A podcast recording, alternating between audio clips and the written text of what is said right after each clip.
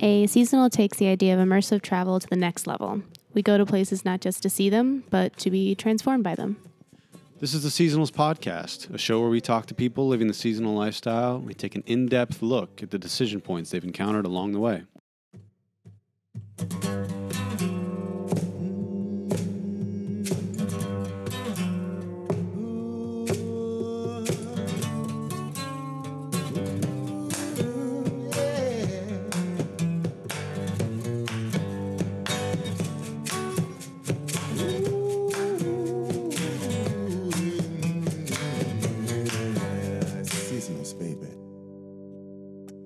The Seasonals Podcast is back with its second Morocco edition. I'm here with Kellie Mogg. Hey, hey. Kellie, your first seasonal job was when you were 15 years old. Tell me in 60 seconds the story of there until now. So I went to California for my first seasonal job with my sister. Uh, I think she was very aware that I needed a little bit of exposure outside of Oklahoma, where we grew up. So that was my first exposure to alternative lifestyles, the discussion of you don't have to go to college, you can do other things. Came back, obviously, finished high school. Um, did a seasonal job after my senior year, working on a ranch in Colorado, also with my sister, before going to the University of Oklahoma for four years.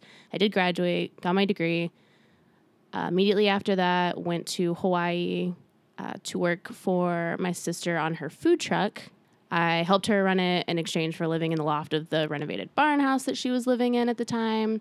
It's kind of a work trade scenario. That led to working on a taco truck that traveled all over the US to music festivals. I started off volunteering a couple times and then followed them long enough that they started to pay me. Did that for two summers, which was incredible. Between those two summers, I traveled in Thailand, did my second summer working on the taco truck, finished out that summer, went to Oklahoma to spend time in at home. And then following that winter was my first summer in Ketchikan, where I started working at the asylum, met all of you guys, um, and we just finished up the summer that would have been my third summer there. And in between, one winter in Nicaragua, then one winter in Ketchikan, and now the beginning of this winter, it's obviously started in Morocco. And here we are. What is it like for a 15 year old to be working with? I mean, I'm guessing you were working with a bunch of adults. You were far away from home. And I know you came from a more conservative background. Was it a full blown culture shock or was it a sort of coming of age situation where, you know, you kind of learned to be around adults that weren't your family? I think it was more on the side of a full blown culture shock. I was living with my sister, so I still had the comfortability of my big sister who was there watching out for me. I had a lot of mentors that summer. A lot of people really enjoyed debating what I should do or what I could do.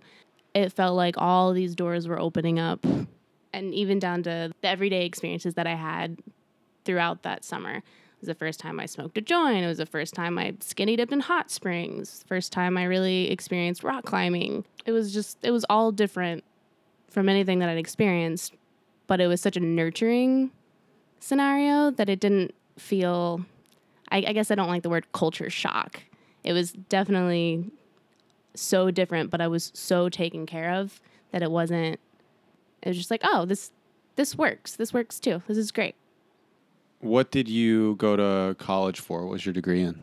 It ended up being a degree in environmental studies, but I, I changed my degree probably seven times throughout the four years that I was in college. And What do you think the effect that the seasonal experience you had was on your your decisions in college?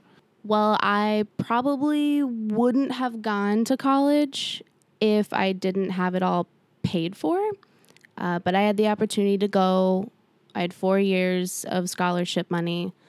So that kind of made the decision for me to go um, based on just the logic of it.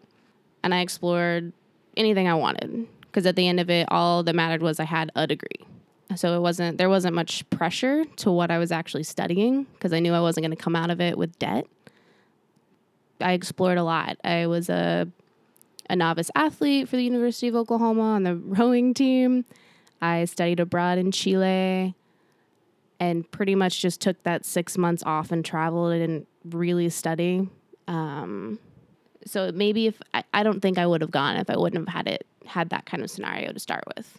If there was a chance that I was going to end up with debt, I wasn't going to do it because I knew there were other options and I didn't have anything specific that I wanted to go study. Tell me a little bit about the experience you had in Chile. I studied at the University of Viña del Mar, which is on the coast west of Santiago. Uh, it was the first time I lived in a big city, uh, and I lived in the heart of downtown. That might have been my first cult- culture shock experience.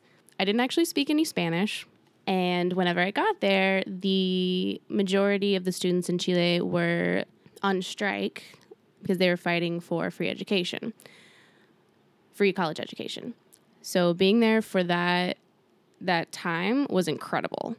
My Spanish did not get any better. Half the time we couldn't go to class. There I lived with a host family. The best advice that my host mom gave me probably throughout the beginning of that semester was don't go to any of the rallies. You're too blonde. Just stay home. I didn't necessarily stay home, but I, I stayed out of a lot of that stuff. I didn't go to school a lot because school was shut down. So, about halfway through the semester, after doing a few trips with you know, friends that I had made who were also there studying abroad and obviously not getting the, the study time that they were after as well, uh, I decided to change the scenario. That I didn't really get along super well with my host family. They were they were great. They were nice people, but uh, I wasn't learning much from them from being with them. So, and it was that was actually still costing me um, like 800 bucks a month to stay with them. So I decided to leave my housing situation. I found my first workaway job um, on workaway.com at a bed and breakfast two hours east of where I was going to school at. So I got this workaway job and would spend four days a week there and three days a week in town, in my university town, going to classes when there were classes. I ended up learning a lot more Spanish once I moved to the little B and B. Um, I worked in the kitchen and you know hung out with a bunch of older ladies. It was, it was in the countryside. They were all really sweet and you know very grandmotherly. They would make fun of me a lot. I was the little gringa in the kitchen but I learned so much more trying to cook empanadas and do whatever else that I was doing that they would just tell me to do than I did in school. So I was really, really happy that I could transform that situation into something that was productive for me. Um, it allowed me to travel a little bit more when I did have the time throughout the country and have some of the first, what I consider big travel experiences.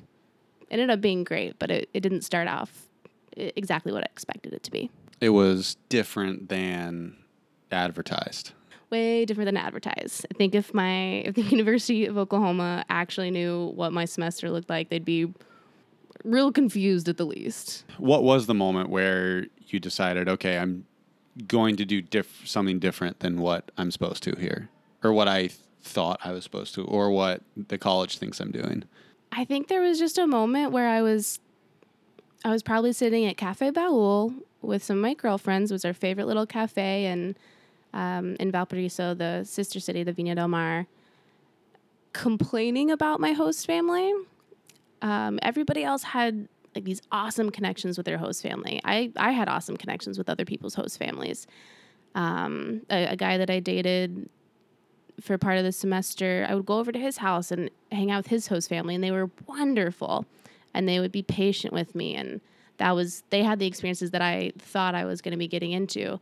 And as I was kind of kind of complaining about it, I it just dawned on me that I didn't have to stay in the situation that I was in. Like no one can tell me what to do. Like I this is mine. This is my this is my journey, this is my vision, it's my venture. If I don't change it, nobody's going to, and nobody's going to tell me I can't either. You go back to college and you finish that. What happened right after you graduated? Six days after I walked across the stage, um, I was on a plane to the Big Island to live with my sister. She had opened up the first modern food truck uh, on the Big Island. So, yeah, so I moved out there to help her run her food truck and to experience living on the Big Island. She made it sound dope. So I was like, okay, I'm done with college. I'll, I'll be there in a week. And Hawaii is a spot where a lot of seasonals would love to go or end up or mm, succeed in. But it's also a place that has a reputation as one of the harder destinations to make work. You had an inn, obviously, with your sister there, but what did you learn about it as a seasonal destination? If I somehow had to do it all over again without the inn, I would probably start off by going and working on a farm. There's lots of work trade scenarios that you can get into where you can live on site, no expense to you, um, just to get there. And then, you know, if you need a little bit more financial support, you start looking for a job while you're already being taken care of. I have a lot of friends that did that. There was a part of my time there that I just did a work trade at a hostel and I'd work 12 hours a week and then would work 30 hours a week at a restaurant and that was that was plenty. There was also a good 6 months where I lived out of my car. That was also really functional. It doesn't have to be super expensive. And once once you just get there, as long as you have an open mind, things usually just fall into place. So you do have to have a little bit of a little bit of trust and you got to be a little bit comfortable with maybe living in a more rural, rural scenario. Maybe you live in a tent for a little bit. Um, my favorite living situation that I had on the Big Island was in a shack that had no electricity, no running water, and it was missing a wall. And I had a orange tree in my front yard and a beautiful view. It was awesome. It was absolutely incredible. And I paid like, you know, 200 bucks a month. I had to be comfortable with that. And it was like a little disarming, but it was wonderful. I absolutely loved it. It sounds like you have to be, have to hustle as well. And from what you're saying, be strategic with the choices that you make. I mean, doing doing 12 hours at the hostel to be able to stay there, and then 30 at a restaurant you probably thought about that at some point to make that decision um, with the the, ba- the work life balance, but also doing enough, you know, so that you can get a place to stay. From a lot of your stories, the making the money side of it work is something you do well. Have you always had that? Did you get that from the Hawaii part? Did you grow up with that? I've always been really frugal. So once I learned that money was a tool. I just had to figure out how to get it. It became like a fun puzzle, just figuring out how much or how, what do I need to do to have what I need to get to where I want to be, whether that's physically moving myself or more metaphorical. I think strategy is really important to me in the seasonal lifestyle because although I can be really comfortable with living situations that others might not be comfortable in. I really like to have a safety net. I like to have a little bit of money in my bank account. I like to be able to get to the next place. For me, that's important. I don't think it is for everybody, but I value that. What does the process look like when you're thinking about your financial situation? Do you write it down? Do you have spreadsheets? Do you have some s- sort of uh, formula? I wish I could say I'm more I have more of a formula because I have tried, but it hasn't really worked for me. I, I loosely keep track of what I make and what I spend. And you know, maybe that's not true. Whenever whenever I need to be very strategic as far as like the actual numbers, I can be. Whenever I was in Thailand, I went there and I had $3,000 in my bank account, I think. And so while I was there, I wrote down everything. I wrote down all of my expenses, which was weird because it was so cheap there. But after the first month, I figured out what I needed. I figured out what I could spend. Um, I really liked the idea of doing what I could with what I had. I think there has been times that have been really strategic with with numbers, but more of it's a general feel. If I'm if I'm making more money, I can I can do I can do more. If I'm not making money, then I, I revert back to dirtbag standards. Like as soon as we left Ketchikan and I left my well paying job, I've already reverted back to my dirtbag ways where I'm counting dirham like they're dollars, which they are not. I heard once a somebody asked, "Oh, what's a good amount of money for you, or how how much money do you need?" And the person responded, "Oh, when I go out to eat, and I don't care how much it is. I'm not looking at the price. That's when I'm comfortable financially." Do you have a uh, sort of a, a spot that you think you're happy financially in, in that way? Like, is there a a weird gauge to that for you? Um, Or for no, when you know you're in a place that is cheap enough that you're comfortable financially? I think right now for me, I like the ability to be frugal, the the ability to revert back to if I have nothing, I can be fine.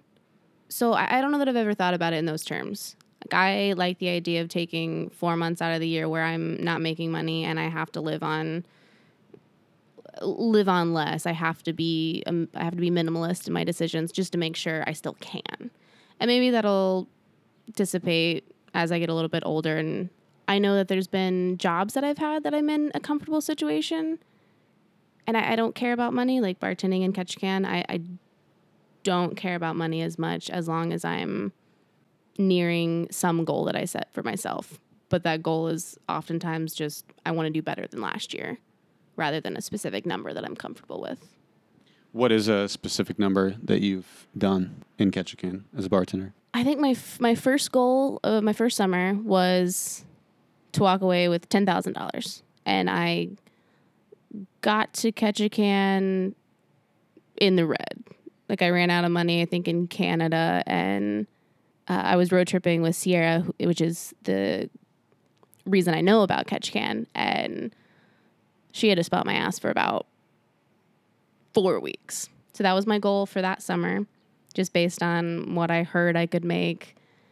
Um, and I met that goal, and every year it's gone up a little bit. Before you were in Ketchikan, you worked at a taco truck that went to different festivals. So I've never been to a festival. That life seems closer to a Martian than me than an Earthling.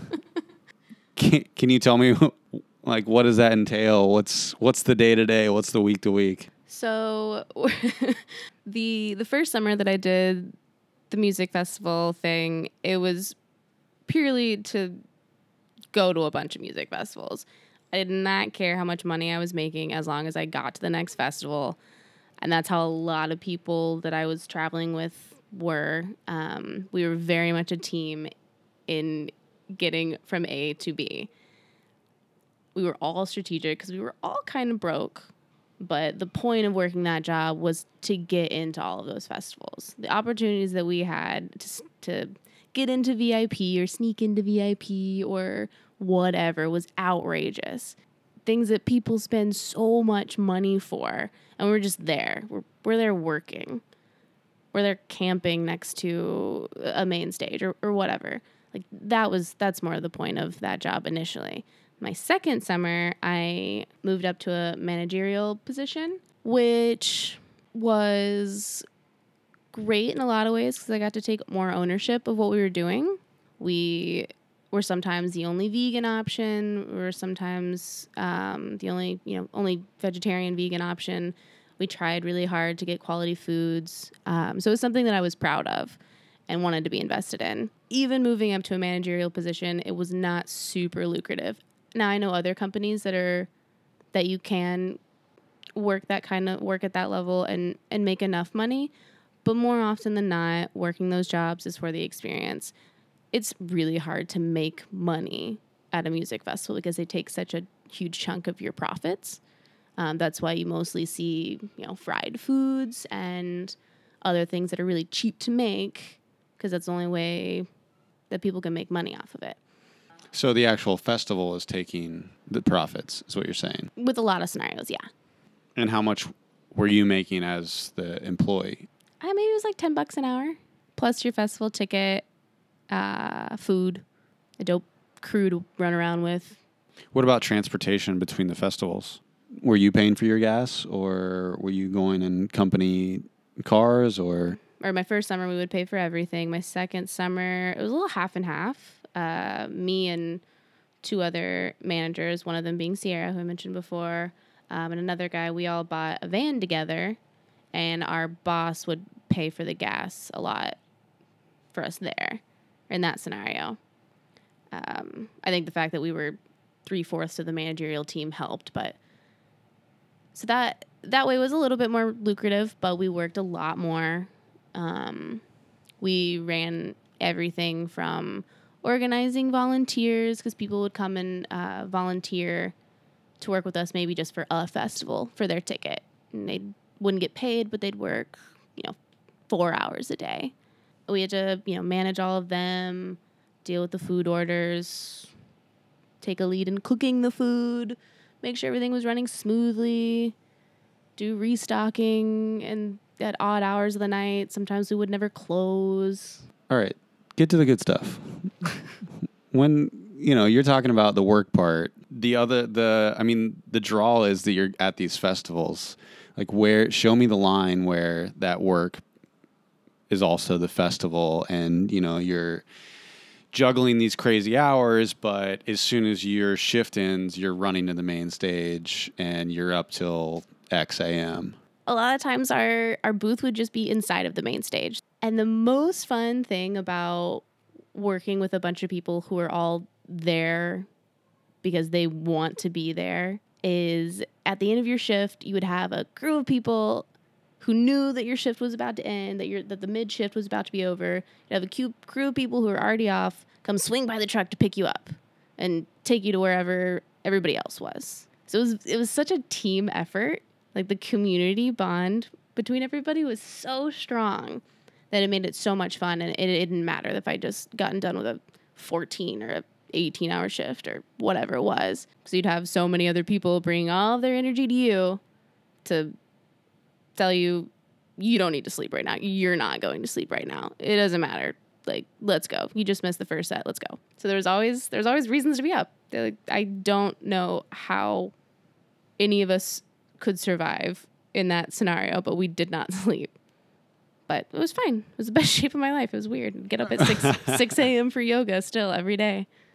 Yeah, and the the the vendor, you know, you get a wristband when you go to a music festival. It says either general admission or VIP or vendor or merchandise or whatever. The glorious things that you could get away with with a vendor wristband were sometimes unspeakable. What about the ones that aren't unspeakable? Let me hear about those. Speak them. um, it was it was always just really easy to sneak into VIP. Like you. I mean, are you getting a back massage from Questlove? are you getting is Jack Johnson bringing you coffee? Like, what's what do you get from this? I mean, a lot of the things that you get into that with are, are way more about things, drug things, and things that we. Those are still unspeakable, aren't they? Um, I don't know. to you or to me? uh, to Ryan. I asked. so they're hook. You're getting a hookup. Yeah. In a lot of ways that someone without it isn't. When you're wearing the bracelet, you're in that world. And even though the people without it are there also or paid to be there, it's it's just a different. Yeah, it's just different. Yeah, the first time that I had to wait in a line to get into the festival grounds, I kind of realized that I don't know if I'm going to be able to go to music festivals as general admission anymore. Um, that was that was always an epic thing about working is that whoever was running security understood that you just got done with a stupid long shift. You just got let in. Like, go ahead, go go enjoy I don't care what's in your bag. Um, you're bringing in a bottle of tequila, that's fine. You have a hydro flask full of delicious margaritas and it's 110 degrees, go ahead. It was just a very understanding community of of the the workforce involved to put to putting those whole shows together, the whole festivals together. So you went from that life, that world, to bartending in Alaska during the summers for cruise ship tourists. Mm-hmm. Is there a lesson or something that you learned while you were doing the festival life that you keep in mind now that you're not doing it? I'm trying to think. The first things that come to mind are things that I realized I can't do anymore because I'm not living in the festival world. I realized really quickly, starting to work at a bar in Southeast Alaska, that I'm gonna have to start wearing a bra again. That was a rude wake up. Um, during that job, getting to travel all over the U.S. gave me a lot of talking pieces for sure. So we get the cruise ship tourists that we get are from all over the U.S. or all over, and usually the ones that came into our bar were like a little bit, may- maybe a little edgier than your standard cruise ship tourist. So they'd always be really excited if I had fun stories, if I had something fun to talk about that related to where they are from. Um, it's not really something I took with me, but it is something that carried over.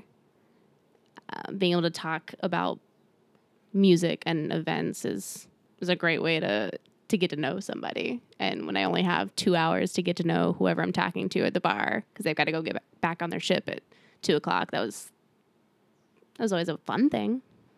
But that was such a 180 from that job because all of a sudden I was in a place where I'm here to make money now. So it was a lot different. I mean, I was in Ketchikan to experience Ketchikan, but the job that I chose was more for financial reasons. So if I would have just, if I was just going to experience Ketchikan, then I'd be a tour guide. I'd be outside all the time. Still get to do that, but yeah, it's just a different, different job. You went from the festival circuit to bartending seasonally in Alaska, and in the winter after your first uh, summer in Alaska, you went to Central America. What do you look for in a winter destination or an off-season destination? That winter, I was looking for warmth. I wanted sunshine and I wanted to be able to run around barefoot. Mostly, I just wanted to be warm. I, I've done a lot of avoiding the cold since I left Oklahoma. And yeah, so the scenarios that allow me to go run around all I want, be in the water, move my body. Those are things I look for when I leave Ketchikan specifically. And maybe going to Central America where there's a lot of hippie culture, that laid back lifestyle. That's that's a little bit that I miss from the festy scene. So I maybe try to seek that out a little bit. And then the next winter, you chose to stay in Alaska in the cold, in the five hours of sunlight a day. What went into that decision? One thing was I wanted to work for the winter uh, rather than travel. I wanted to stockpile a little bit of cash so I could be able to invest in myself in a in a bigger way that I haven't been able to yet. The reason why I stayed in Ketchikan was because I I fell in love with that community. Um, and I wanted to see what it was like during the winters. Everyone talks about the juxtaposition between the hustle and bustle of the summer, where everyone's trying to make their dollar, and the winter, where everyone focuses on their art, their their whatever their creative endeavor is. Um, that definitely appealed to me because I hadn't sat still uh, since you know since I was in college. Not really, anyway. Ketchikan was the first place that I. It was just the first place that I stayed somewhere and kind of got to fall in love with the day to day and enjoy the the small townness. So I kind of wanted to give it a try again and maybe be able to explore some of my own creative endeavors. yeah. I don't know if it was the best decision for me because I did get really antsy and I was so ready to leave by the end of this last summer. And I, I didn't like that feeling because I know it's it's just it was just me being temperamental.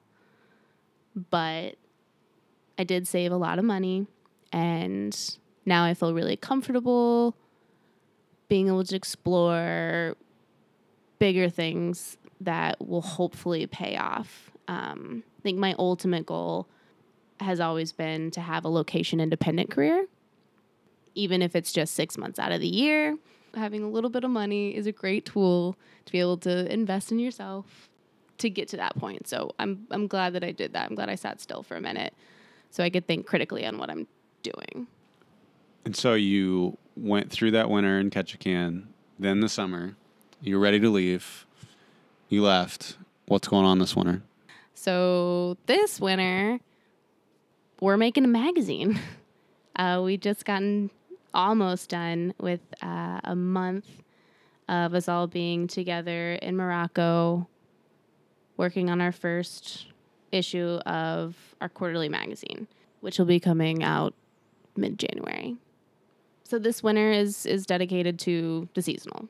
You're working with me and Ryan and Jason. What's the most annoying thing about working with the three of us? what do we do that really grinds your gears? Nothing. I know everyone listening that knows us has something in mind right now. What's yours? The three of you have this is something that I love about you three as well. The three of you have such a history, and the way you work together is very fine tuned in a lot of ways. Fine tuned isn't what I would call it. It's it's deep. It runs deep, and that is a beautiful thing. But listening to the three of you make references to shit I don't know about while we're having a meeting might be something that I would consider really annoying. so it's littered in inefficient tradition. Yes.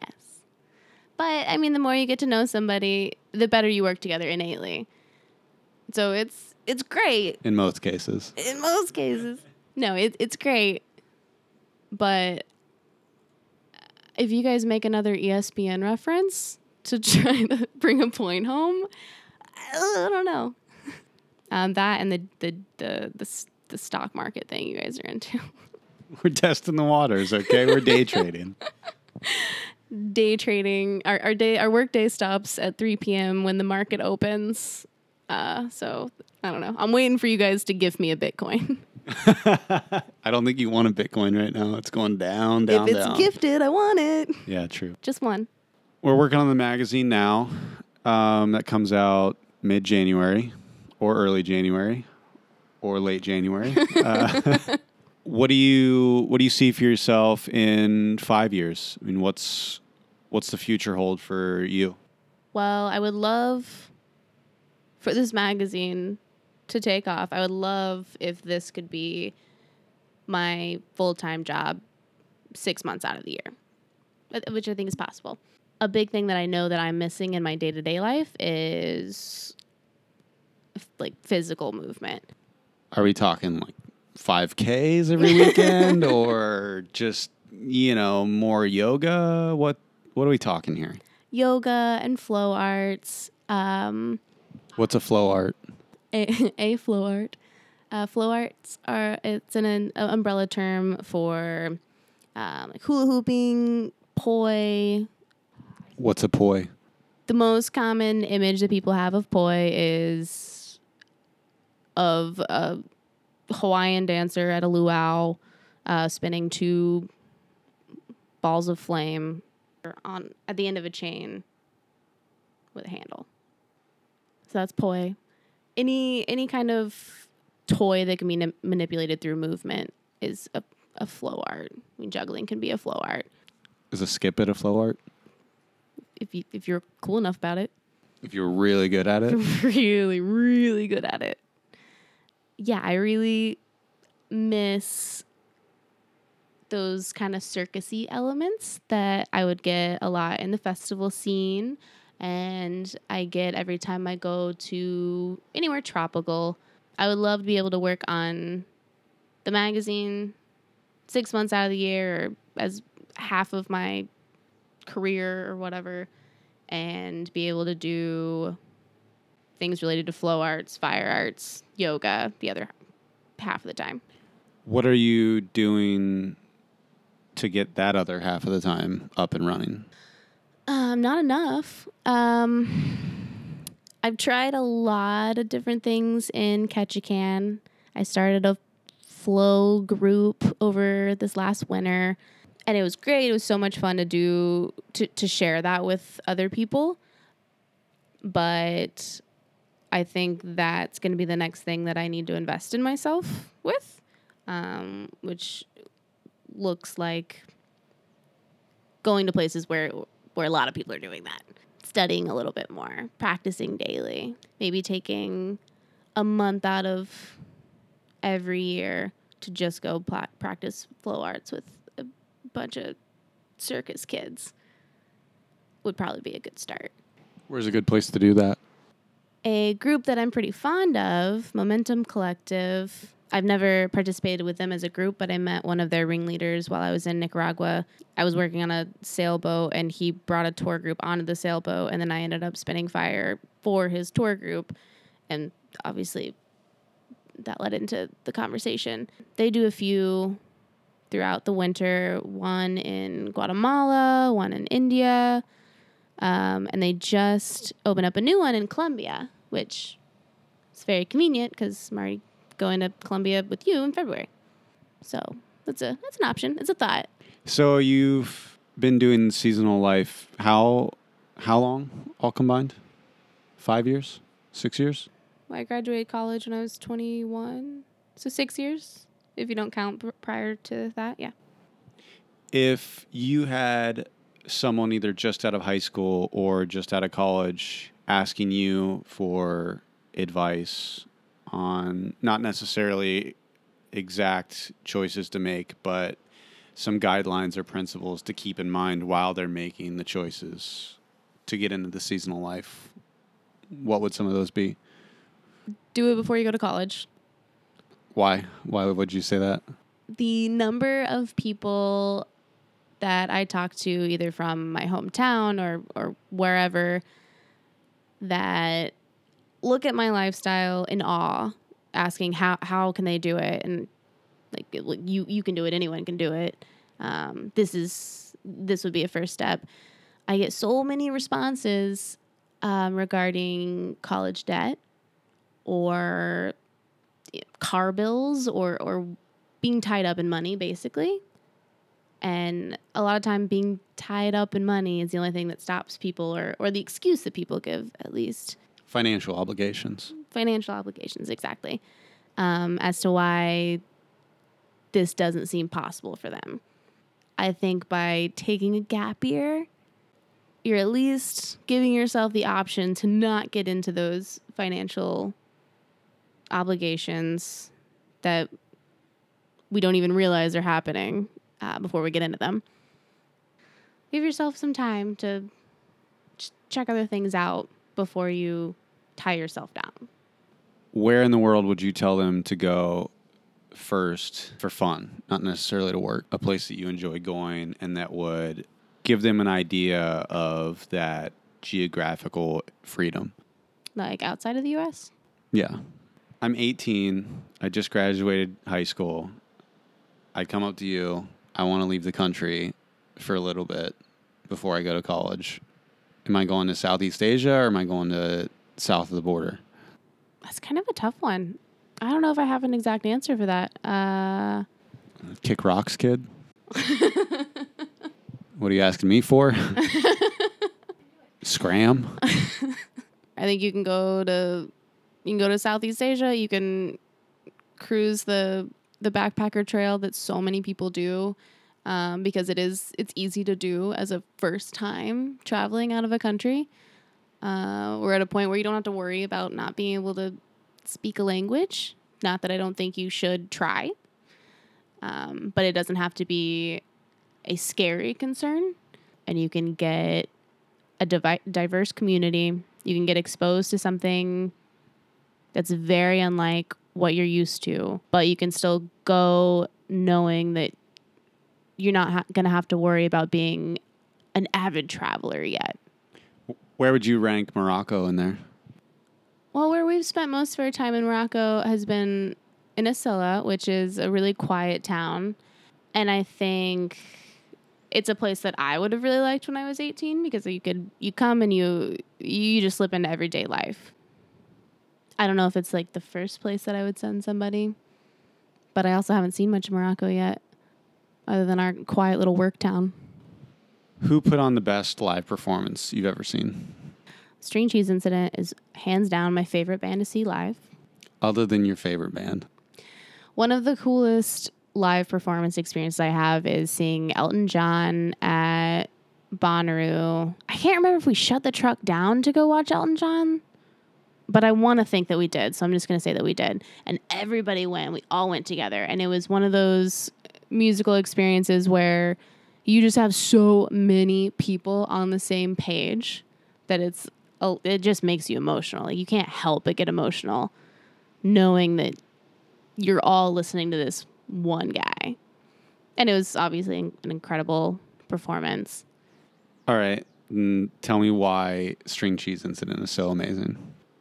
Oh, we were talking about it the other day, and you used the word culty to describe the people who love string cheese incident, and there there might be of air an air of truth to that. It's just one of those bands that if you know, if you meet somebody and you know they like that band, then you're automatically going to be friends with them. I think I meant culty as in culture. There's a culture around the band. Is that what you meant? yes. Uh, they are they're just wild. They they're a very well known band. They've been around for a long time, but they still put on a show every time. I'm never gonna get tired of seeing them live. Well, Kellie, thanks for being on the podcast. Thank you. It's wonderful hearing about your stories. It's wonderful talking about them with you on our rooftop in Morocco. Yeah, it's beautiful here. That's it. That's the episode. The seasonals are Kellie Mogg, Ryan Deininger, me, Joey Ravinsky. The theme song by Ryan Deininger, Joe Williams, Louis Leva, Chappie, Thomas Hamilton. Follow us on Instagram at the seasonals underscore. Like us on Facebook. Listen to our next episode. That's it. We're out.